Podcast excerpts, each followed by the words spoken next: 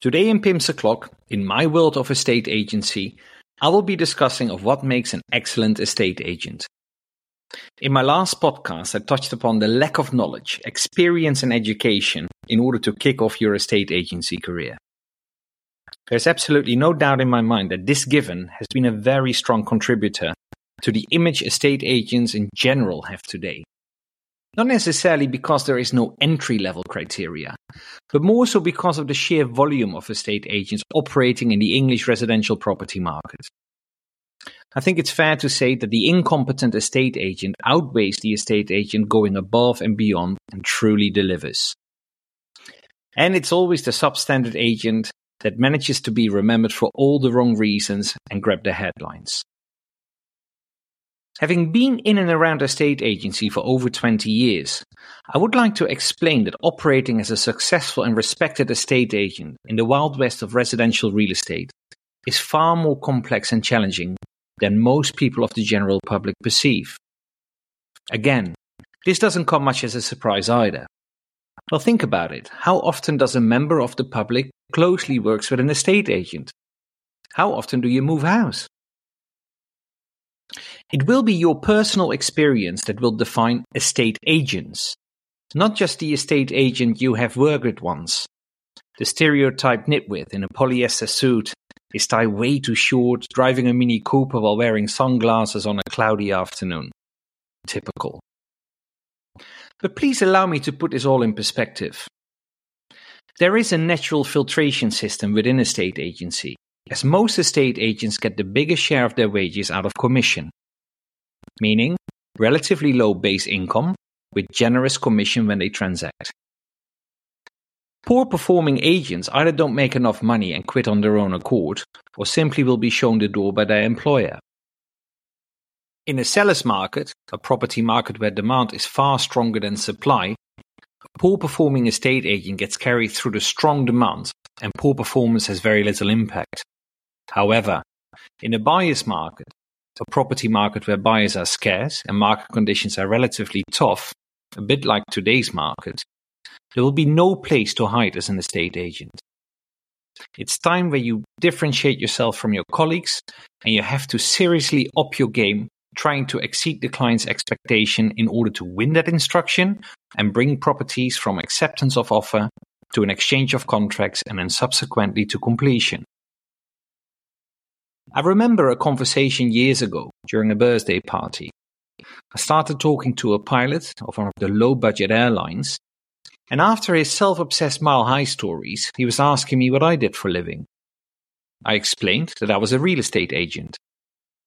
He started laughing and sarcastically says, Oh, you're a professional door opener, while patting me on the back. I looked at him and shook my head, thinking how ignorant he was. Again, this negative perception of estate agents. To be an estate agent on the top of your game, operating, surviving, and thriving in a buyer's market, you need to have various abilities. Some of these are very self explanatory, but let me elaborate on some of the less obvious abilities I just mentioned. Looking for a new home is generally exciting, like family expansion, career upgrades, or a first time buyer that flies the nest. But please don't forget that plenty of home moves are the direct result of tragedy and unfortunate circumstance, like illness, divorce, bankruptcy, and death. You as an agent need to manage that throughout the course of the transaction, which at times can be extremely challenging. As all parties involved expect the deal to progress at all times.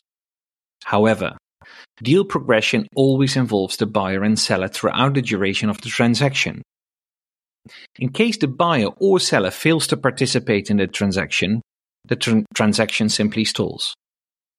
It's up to the agent, regardless of the circumstance, to manage the buyer and seller and always taking their personal circumstance at heart.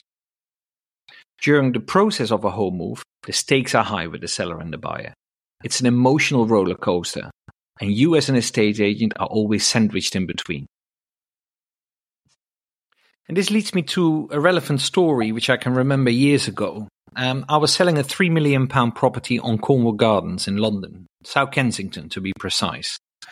And the buyer was a very strong personality, a very successful businessman. And my client, the, the seller, um, a very successful banker. And they locked horns at the very latter stage of the transaction over, well, you will never guess it, uh, a washing machine and a tumble dryer.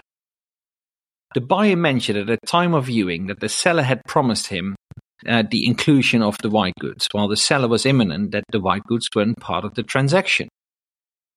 Tensions ran so high between the two of them that the buyer was prepared to pull out of the deal altogether for the sake of this washing machine and tumble dryer. I mean, they weren't even new, they were probably three years old.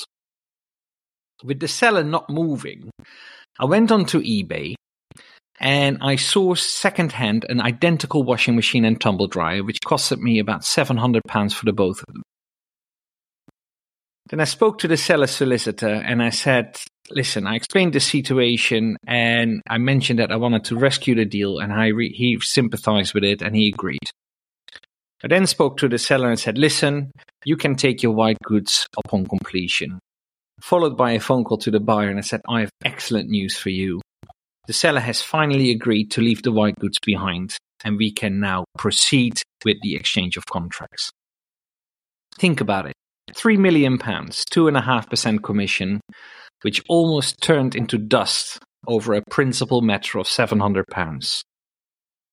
The buyer became a very loyal client of mine, and I told him this story a few years later, and we had a, a very good laugh and a great bottle of wine. Yes, I did start it off as a professional door opener, uh, and to be honest, I wasn't really good at it because occasionally I took the wrong set of keys to the viewing. But I can assure you and proudly say that I have turned out, like many of my associates and industry colleagues, into a respectable estate agent on top of my game. Thank you for listening. Don't forget to share, like, and subscribe for the benefit of others. And until next week.